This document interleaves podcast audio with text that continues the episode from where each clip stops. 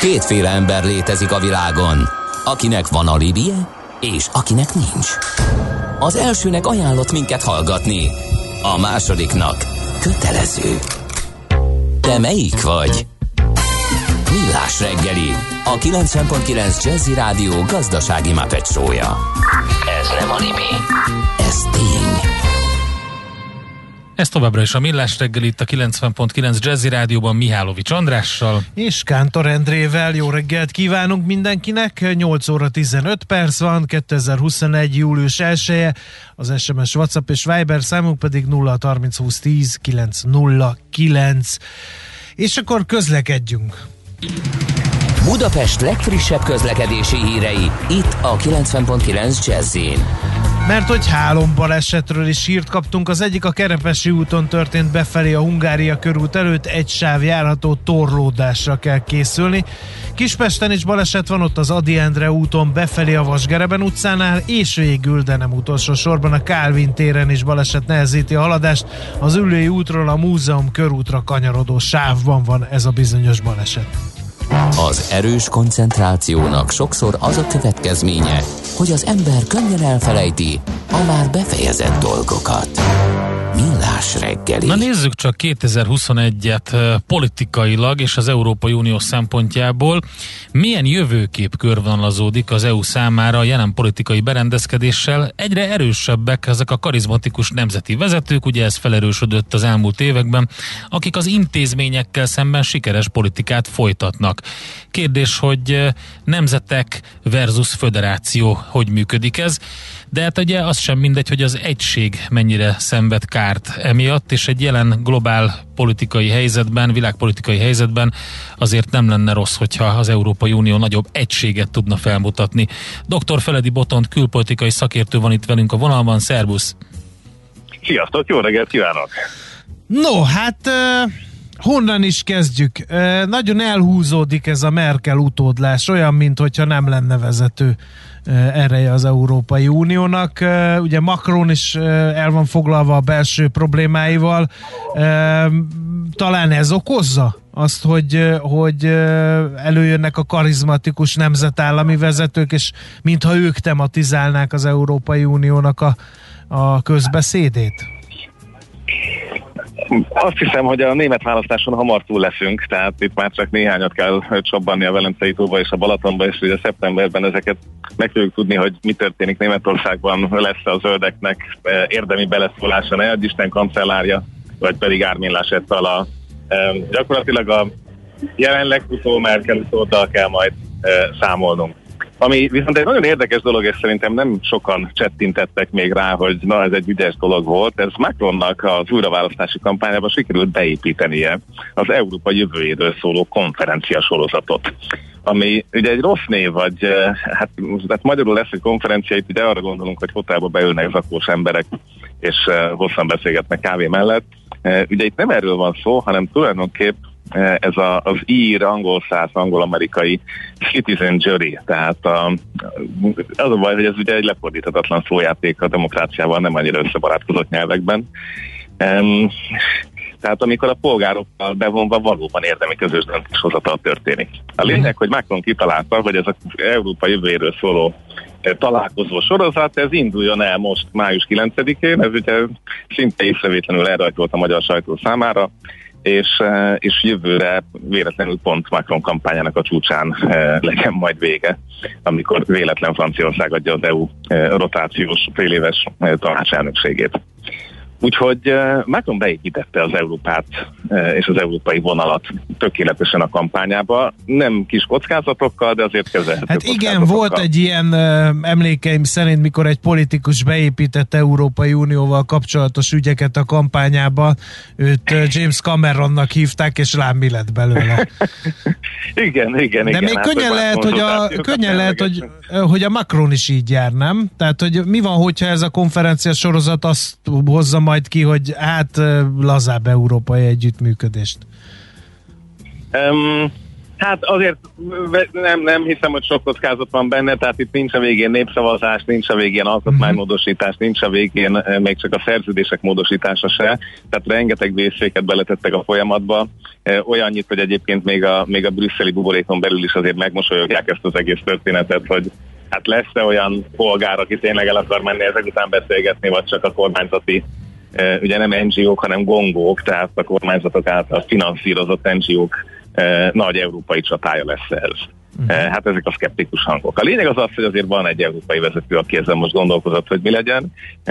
Némileg, hát mondjuk lengyel, magyar, szlovén és egyéb vonalakon nem segíti ezt a dolgot, hogy Guy Verhofstadtot sikerült kinevezni a konferencia elnökévé, aki ugye hát régió baloldali hagyományokból érkező ex-belga miniszterelnök, akivel már volt egy-két ütközete, mondjuk a magyar kormánynak is. És hát nyíltan föderalista, tehát nem biztos, hogy az a jó, hogyha egy ilyen végeredményt predesztináló típusú jelöltel indul egy ilyen egyébként nyílt párbeszédet szorgalmazó konferencia.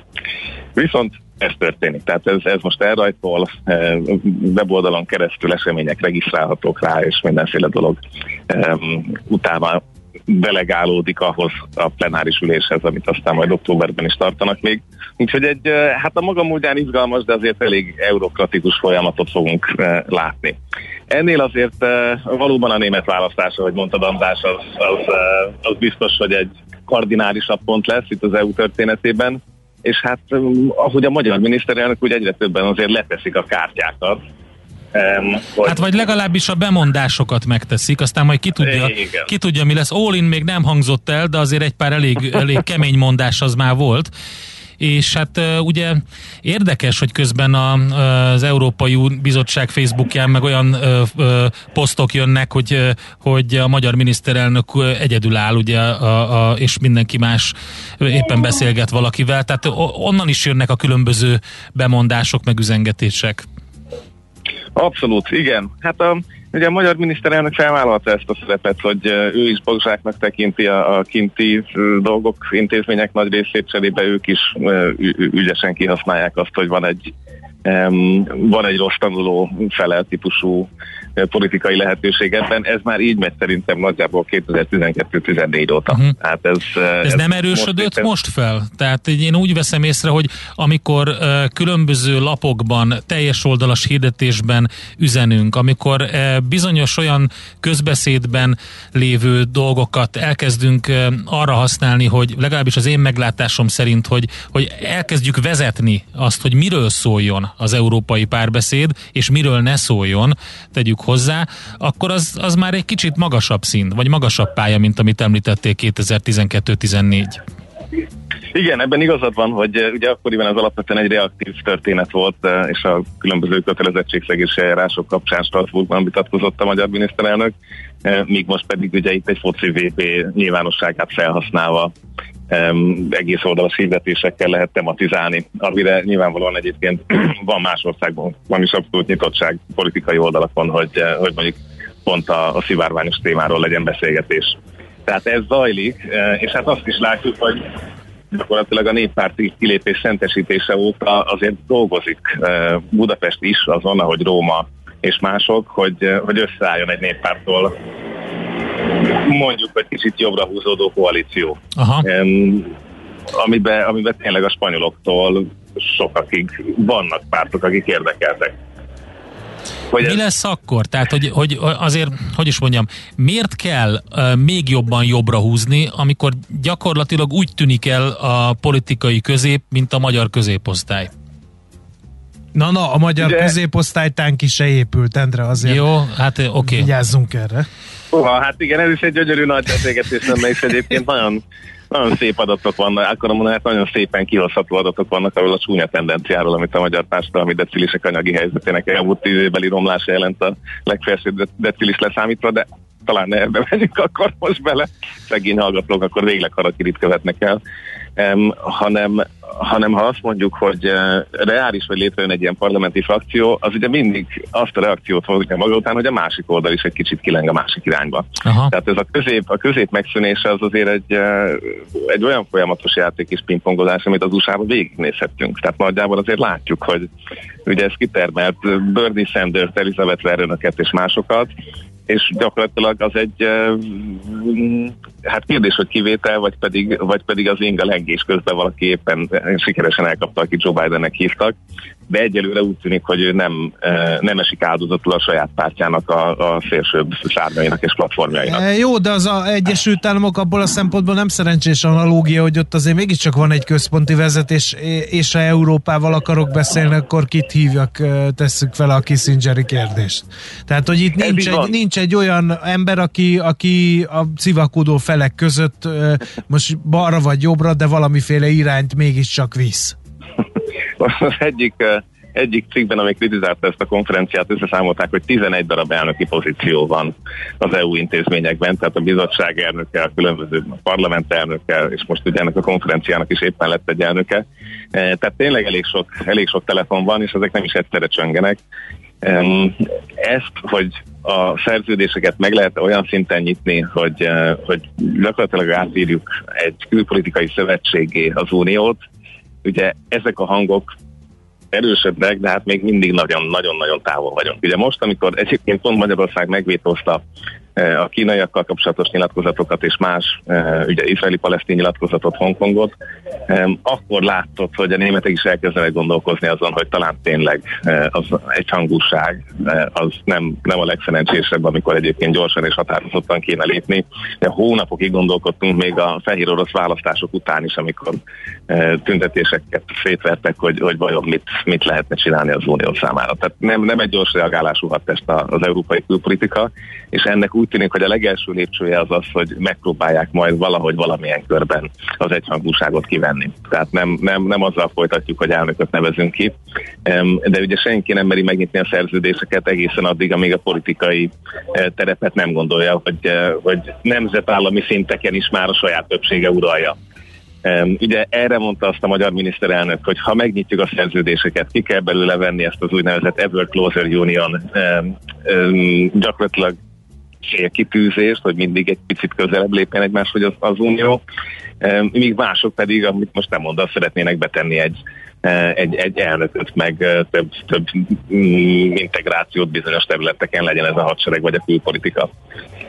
Úgyhogy tehát mindenki erre vár, hogy lesz-e többsége, és hát ezért folyik a harc, ez teljesen egyértelmű, csak miközben magunkkal harcolunk, közben mások meg hát kacagva nyernek területeket. Igen. Azon gondolkodom, és olvastam egy elemzésben, hogy valami karizmatikus vezető hiányzik igazából. Egy Helmut Kohl kaliberű, vagy egy Schumann kaliberű politikus. Hogy hol van Európában ma ilyen politikus, aki kicsit előre tudná vinni ezt a vitát, és most teljesen mindegy, hogy milyen irányba, csak valamiféle irányba el tudná vinni, hogy ez nagyon-nagyon hiányzik. Ez egy nagyon érdekes kérdés, erről pont most írtam cikket, és... Lehet, hogy azt olvastam ezek szerint. Nem, mert azt szerintem ma fog kijönni körülbelül, de hogy tehát a karizmatikus vezető nemzetállami szinten az még akár lehet egy egészséges dolog, de az az igazság, hogy a nagy intézmények azok nem karizmatikus vezetőt, hanem okos és hosszú távra tervező vezetőt kívánnak, mert a karizma összenyomja az intézményt. Tehát ilyen szempontból szerintem érezzük a különbséget a Juncker és az Ursula éra között. Most, ha nem is az eredményeket, hanem csak a kommunikációt nézzük. Tehát egyszerűen az intézményi kultúrában, ahol vannak intézmények több évtizede, és ezekben már mindenféle ember megfordult, ugye még egy Fehér Ház is kibírta Donald Trumpot. Tehát szerintem ez szóval szinte felfoghatatlan teljesítménye az intézményi struktúráknak, hogy elbírják a különböző típusú vezetőket, és utána köszönik, és tovább élnek. Most ehhez képest ugye nálunk éretlenebb demokráciák felé alapvetően mindig ez a megoldás, hogy kell egy jó erős vezető, és akkor az majd az intézményeket is helyrepofozza, és majd az intézmények, ha jól viselkednek, akkor lesz siker. Ugye ez azt hiszem egy rossz antagonizmus, mert nem biztos, hogy ezen múlik.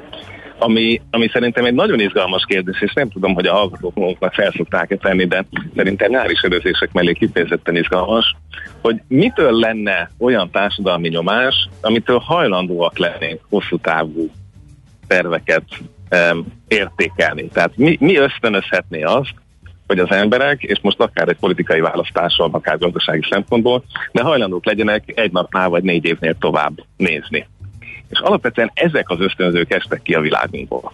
Tehát nem nagyon tudtok szerintem ti se olyat mondani, hogy mi az most 2020-ban, 21-ben, ami akár karizmatikus, akár nem, és egyébként akár intézmény, akár nem, de hajlandó legyen egy picit tovább tervezni az orra hosszánál. Igen, én nekem egy dolog jut eszembe, és kizárólag ez a környezetvédelmi problémák. De még ez sem. De én emiatt hajlandó vagyok, tehát ez abszolút. De itt volt a pandémia, itt volt a 2008-as válság, ami ugye Occupy Wall Street mozgalmakat hozott létre, és elzúgtak a forradalmak, semmilyen említésre méltó dolog nem történt. Pedig az is világot rengető dolog volt. Szóval jó, szerintem jó a felvetés, és igen, a környezetvédelem az egy jó tártalaj lehet, de hogy érzékeltessem, hogy mire gondolok, most éppen Rómából nyilatkozott nektek itt a Vatikánból, lehet, hogy emiatt is vagyok egy picit most ez alatt a gondolatiság alatt, de tipikusan az egyházak voltak azok, akik 100 évekig képesek voltak arra, hogy azt mondták, hogy örök élet, hogy a protestánsaknál ugye a vagyon, és aztán a mennyország. Tehát, hogy mi az a gondolat, ami egy ember életen át egyébként minden egyes döntésnél oda teszi mögé, hogy a te döntésed az most nem annak szól, hogy te megiszod a kávét, hanem hogy holnap milyen eredményeket érsz el. Uh-huh. És ez a mélységű társadalmi hosszú távú gondolkozás, amit egykor biztosított az egyház 200 évvel ezelőttig. Aztán hát a maga módján még a kommunista ideológia is. Tehát, hogy rengeteg olyan ideológiánk volt, vagy identitás részünk, ami képes volt a hosszú távot beépíteni a mindennapi emberi gondolkodásba. És most ez sem politikai, sem gazdasági szinten szerintem nincsen érdemben jelen. És valahol ennek az árát fizetjük, és innentől kezdve viszont, hát ugye, ezek longshotok mind, hogy most majd karizmatikus vagy nem karizmatikus vezetőt küldünk be. Karizmatikus még ráadásul szétfeszíti az intézményt is, és akkor még az intézményt is elveszítjük. De hogy a megoldás kulcsa az valahol ez lenne, hogy hogyan tudunk visszahozni ilyen típusú identitásokat, és ebbe egy nem politikai zöld identitásnak biztos, hogy lesz helye. Igen, hát Németországban ezt látjuk valamilyen szinten, legalábbis e felé mozdult el ez a dolog, úgyhogy lehet, hogy emiatt is gondoltam én erre rögtön. Jó, értem. Hát figyelj, Botond, befejezni tudjuk csak, de úgy, hogy pont, folyt köv. Rendben, gondolkozunk együtt. Nagyon jó, és remélem a hallgatók is mind pozitív, mind negatív gondolatokkal az SMS folyamatokat ellátták. Biztos vagyok benne. Köszönjük szépen. Hát Köszönöm, akkor szép sétát a Vatikánban. Köszönöm, sziasztok! Dr. Feledi Botond külpolitikai szakértő volt itt velünk, egy picit az Európai Unió jövőjéről próbáltunk meg beszélgetni, arról, hogy hol tartunk most, és merre megyünk tovább 2021-ben, és tovább. Aranyköpés a millás reggeliben. Mindenre van egy idézetünk. Ez megspórolja az eredeti gondolatokat. De nem mind arany, ami fényli. Lehet kedvező körülmények közt gyémánt is. Lady Diana Walesi hercegné 1961. július 1-én született, tőle választottunk aranyköpést, mert így hangzik: arra vágyom, hogy a fiaim képesek legyenek megérteni mások érzelmeit, félelmeit, kellemetlenségeit, reményeit és álmait. Hát szegénynek nem jött össze, mert egymást se értik a fiai, igen, nem? Biztos nem arra gondolt, hogy most mi a szitu, de hát nyilvánvalóan... forrong mindenki. Bár azt hiszem a Harry az kim volt, sőt biztos vagyok benne, a Wembleyben, és végignézte azt a, hát hogy is mondjam, az első világháborús csatározásokra emlékeztető küzdelmet a németek és az angolok között. Ez elképesztő volt, hogy minden bicskájuk beletört egymásba, aztán végül is csak sikerült az angoloknak felülkerekedni. Minden esetre Meghan Markellel kapcsolatban a legújabb ugye botrányok, problémák a királyi családban, hát ezek nem azok, amire Lady Di gondolt. Aranyköpés hangzott el a millás reggeliben. Ne feledd, tanulni ezüst, megjegyezni arany. A műszer neked egy fal, A sebesség egy váltó? A garázs egy szentély? Zavar, ha valaki elbetűvel mondja a rükvercet? Mindent akarsz tudni az autóvilágából? Akkor neked való a Millás reggeli autós rovata. Futómű. Autóipari hírek, eladások, új modellek, autós élet. Kressz. És itt van Várkonyi Gábor a stúdióban, autós szakértő. Szervusz, jó reggelt! Jó reggelt, sziasztok! Akkor még az élmény alatt szépen megpróbálod összefoglalni nem remegő hanggal, hogy milyen a legújabb, kimondani is nehéz, Rolls-Royce Silver Ghostban ülni? A sima Ghost. Bocsánat, Ghost. Igen, tényleg a Silver az már nem. Az máskor volt, igen, vagy korábban volt. Igen.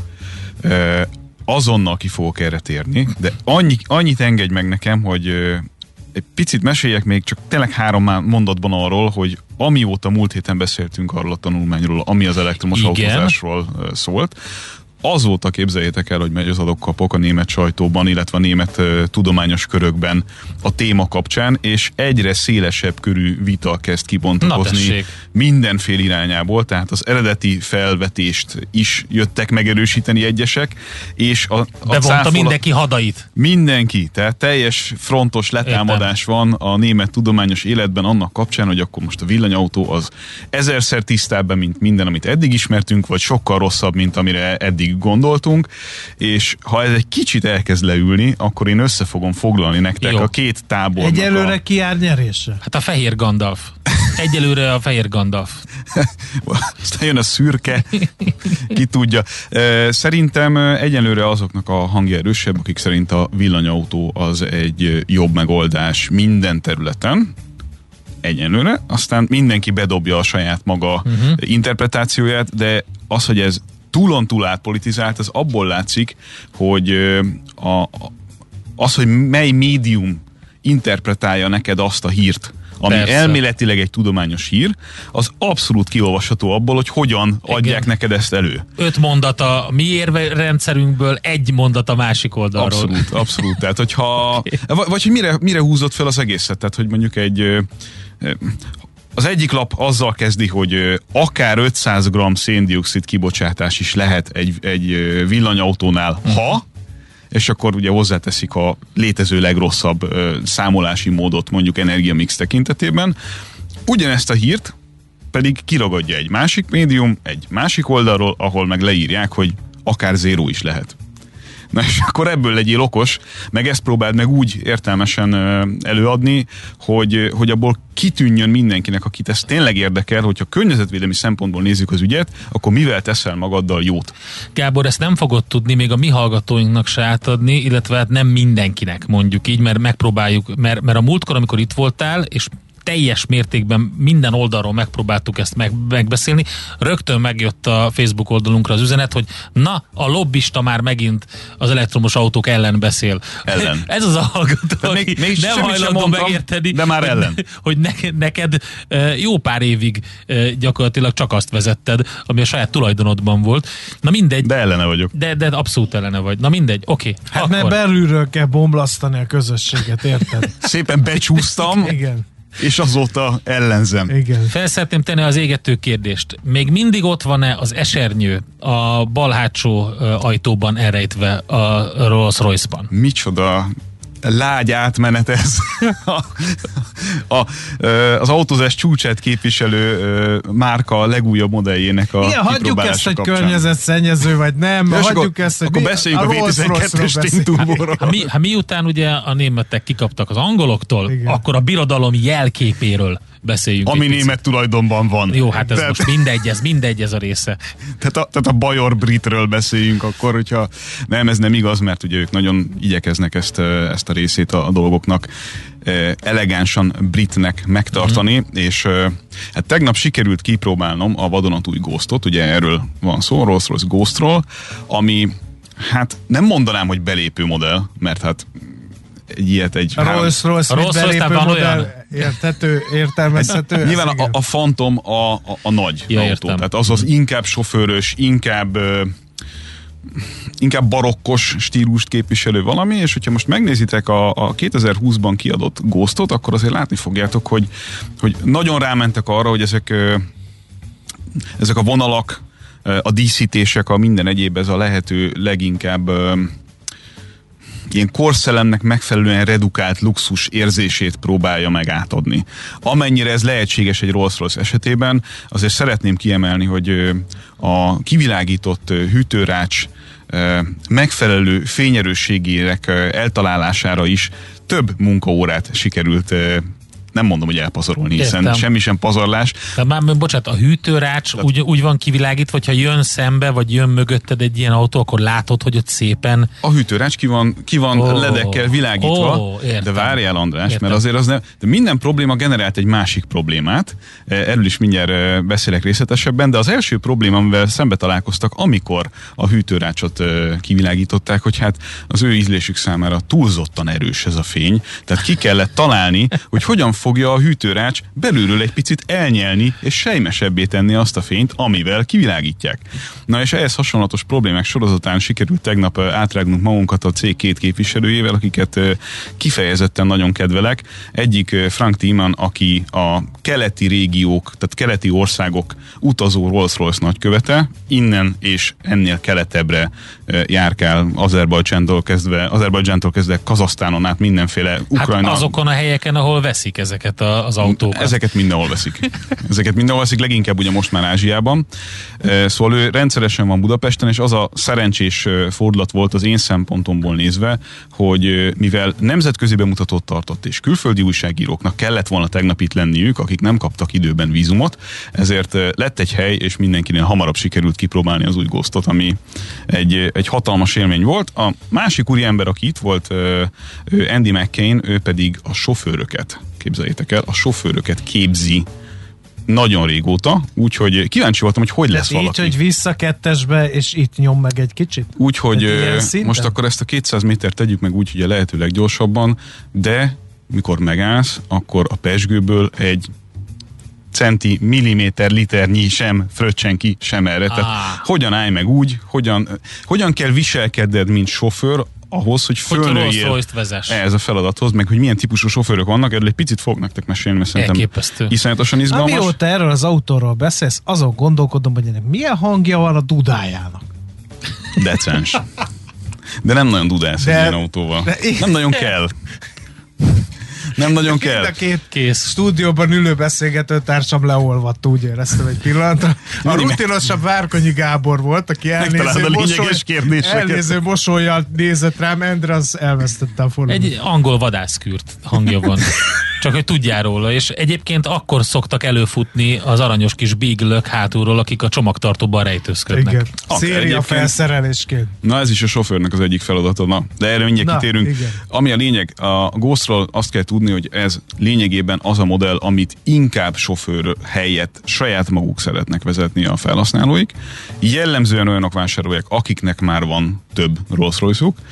80%-ban maguk vezetnek, ez a saját maguk által készített statisztika. Értem is, mert egyébként jó vezetni annak ellenére, hogy ez egy csatahajó, tehát 2,5 tonna és nagy ránézésre is. Két tengelytávval lehet kapni, de nem úgy nevezik, hogy rövid meg hosszú, hanem van a standard, meg van az extended, tehát a kicsit hosszabb, nem mint hogyha nagy szükség lenne rá, nem mint hogyha bármire szükség lenne egy ilyen autóból, de pontosan ez adja az egésznek a szépségét, meg az izgalmát. 2010-ben mutatták be az előzőt, és az előző és a mostani között 2 darab alkatrész közös, az esernyő, kérdésedre válaszolva, illetve az Emily, a Spirit of Ecstasy, azaz az embléma. Ez a 2 darab alkatrész maradt meg, és minden egyéb ától Z-ig új, ez már az alumínium space frame, tehát egy ilyen alutérvázas felépítmény, amit már a Kalinenben, tehát a terepjárójukban, meg az újabb Ghostban elkezdtek használni, és azt tudom mondani, hogy én életemben először... Azt hiszem, de a motor is? A motor is alapvetően át van tervezve.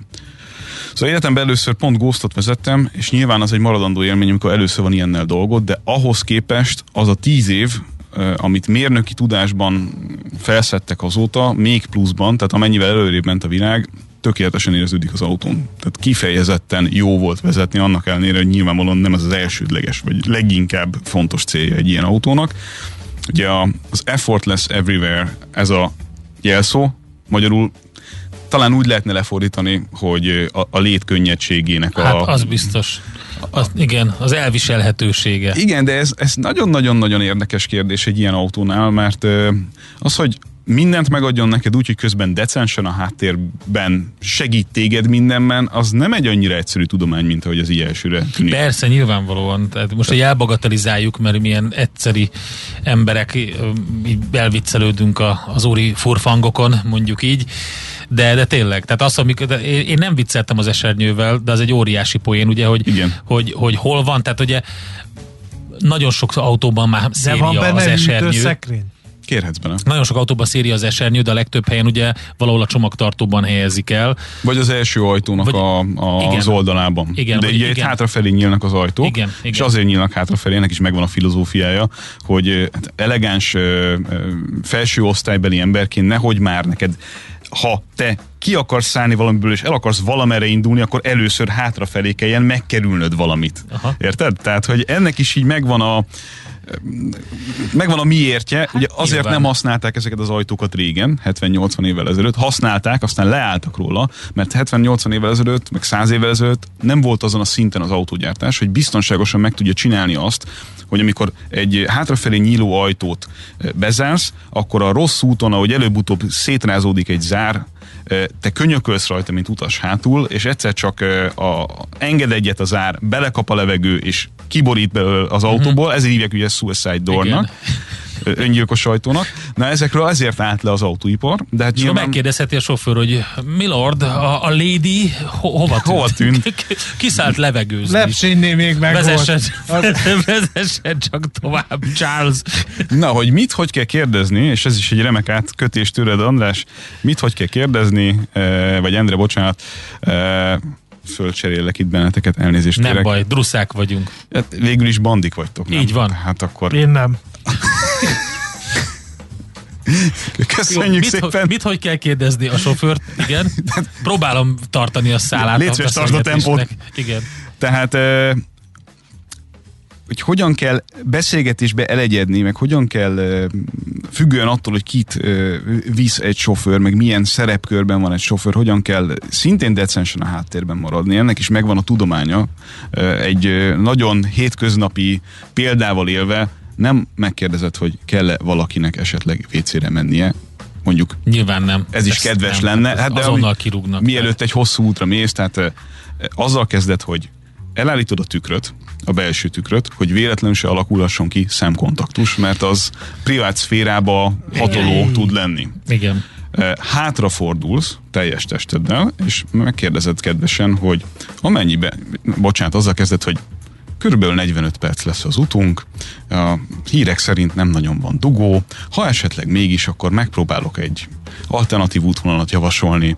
Ha valakit esetleg hívna a természet, akkor kérem, hogy jelezze, és találok megfelelő, adekvát helyet arra, hogy ez kivitelezhető legyen. Tehát, hogy ezért van a vészben az a tervezés, hogy be lehessen állítani, hogy a Four Seasons fele menjünk, és utána, tehát, hogy vagy legyen a Ritz felé. Ezt a cég erre költ pénzt, hogy legyen egy ember, aki kiképzi azokat a sofőröket, akik majd vezetik az ő autójukat. Hát most képzeld már el, hogy reprezentálod ezzel is azt a terméket, ami a világ. De a Skoda miért nem képes? A luxus nem továbbja. De a Skoda miért nem képes sofőröket? Az más, hogy ők máshogy mondják. András, ma te vagy a troll, nem tudom, mi történt. Nem, ma én vagyok az ács. Köszönjük. Néhány perc múlva, tehát 10-20 perc múlva illik megkérdezni, hogy minden rendben van-e, kell esetleg valami, szükség van-e bármire, és abban a pillanatban kell felmérni egy sofőrnek azt, hogy akar-e beszélgetésbe elegyedni az utas, vagy dolgozni szeretne, vagy magának akar megmaradni a kis privát szférájában. Ha beszédbe akar elegyedni, akkor ügyelnie kell arra, hogy pozitív jellegű kérdéseket és témákat hozzon föl. Például kérdezze a nyaralásáról, ne arról, hogy kemény volt-e a munkanapja. Aha. De nagyon sok kis finomság van ebben a történetben. Engem egyszer a Mihálovics levitt a Balatonra, és nem így volt az út. Nem így volt? Nem. Nem így kérdezgettem. Nem álltatok meg sehol? Nem. De megálltunk. Pedig hívott volna természetesen? Megálltunk, igen. De nem így kérdezte. Nem voltam elég pozitív. Mondok még vezetéstechnikai kérdéseket. Okay. A megfelelő követési távolságot kell tartanod egy ilyen autóval, nem csak azért, hogy finoman tudjál fékezni. Hát jó, de 2 tonnát megállítani, igen. Úgy megáll, hogy igen? Az arcod leszakad, tehát attól ne féljél, hogy ez nem áll meg.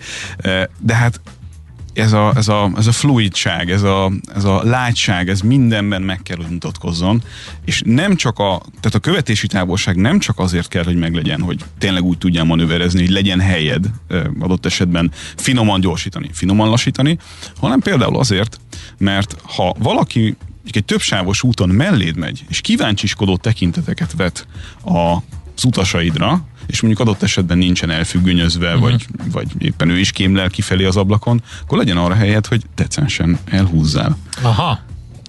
Te nem fékezni kell, elhúzni? Hát én sose értettem a filmekbe se ezt a részt, tehát hogy amikor így követnek, és zajlik egy ilyen valami, akkor párbajszerű. Hát akkor 2 egyenlően erős autó igen, van, nem? Mindig. És mindig egyszerre akarnak menni ugyanoda. Szóval ez egy ilyen antipaparazzi manőver. Így van. Így van, erre is oda kell figyelni. Ahogy arra is oda kell figyelni, hogyha mondjuk valahol, ez például egy konkrét eset volt Andy-vel, hogy valamilyen hollywoodi filmsztárt kellett valami fogadásra sofőröznie, vagy vezetnie, és megbeszélték előre, hogy úgy fognak megállni, hogy kivételesen nem átlósan fog ülni hátul, mert ugye akkor meg kell kerülni az autót, hanem mögötte fog ülni, és amikor kiszállnak, akkor abban a pillanatban húzza ki az esernyőt, és tartja a sztár elé, hogy véletlenül se lehessen fotózni. És ezt ugye ilyen ajtókkal meg lehet tenni, hiszen hátrafelé nyílnak. 4 típusú sofőr van, mint megtudtam. A büntető megtorló, a white van man, azzal kezdik, őt nem engedik a Rolls-Royce-ot vezetni. Nem a pszichológiailag releváns kérdéseket néztük itt, tehát nem a területi képviselős balindexes sofőr átképzés nek a végeredménye, hanem hogy kik lesznek eleve sofőrök. Ugye van a butler type, aha, akinek egyéb feladatai is vannak. Ez én szánt, vett, arat, és mellette fuvarozza a lordot. Tehát én vagyok az intéző. Na, értem. Igen, hát alapvetően igen, a butler type sofőr ugye általában egy család alkalmazásában áll, és a kutya kozmetikába való ellátogatás, a házi kedvenccel. Nem mondom én, hogy ez én vagyok. A gyerekek hazahozatala, a feleségnek a bevásárló. Ugyanez párkapcsolatban én vagyok, igen. Ja. Értem? Majd mondom ott, hogy szólíts butler type. Te egy butler type párkapcsolati tréner vagy.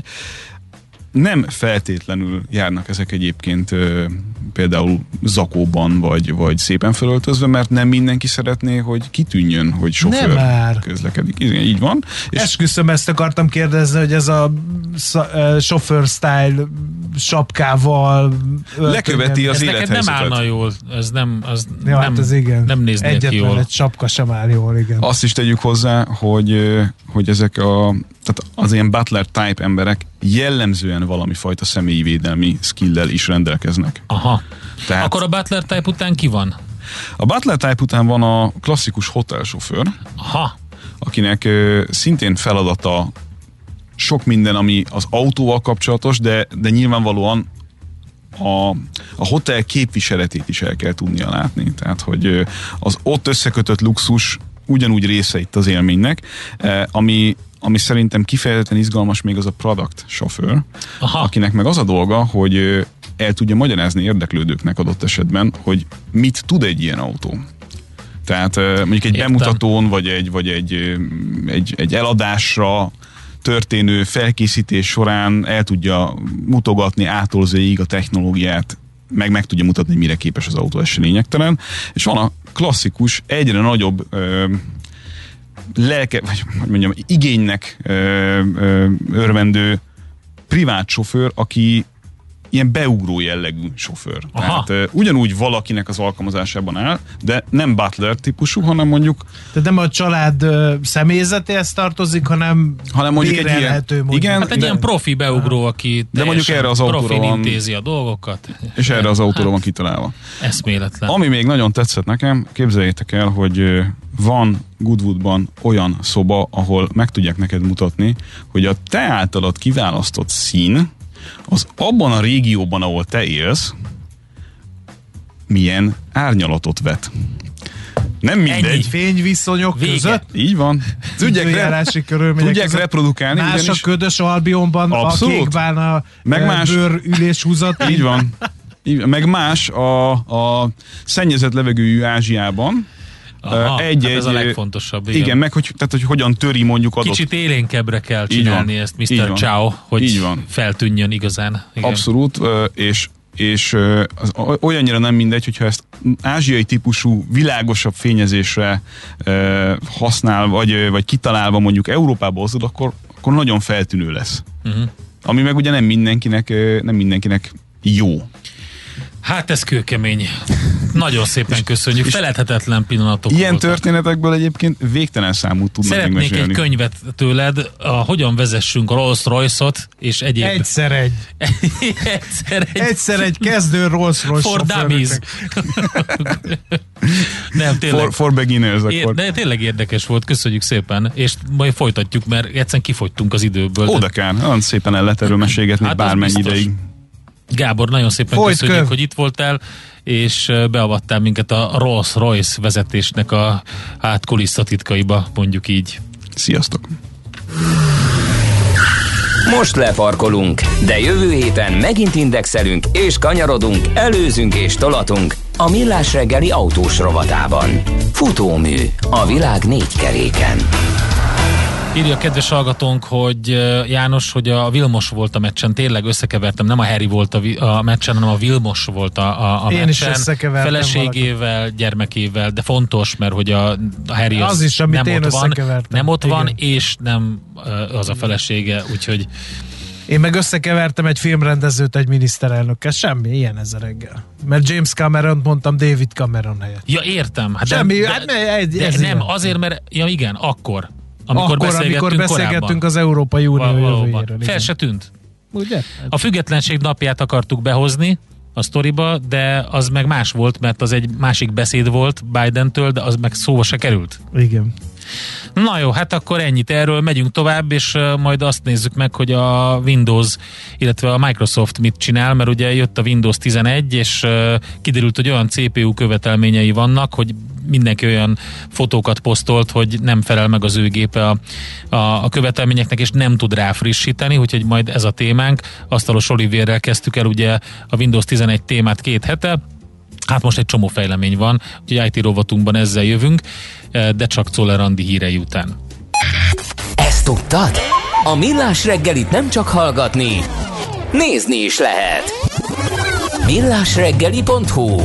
Benne vagyunk a tévében.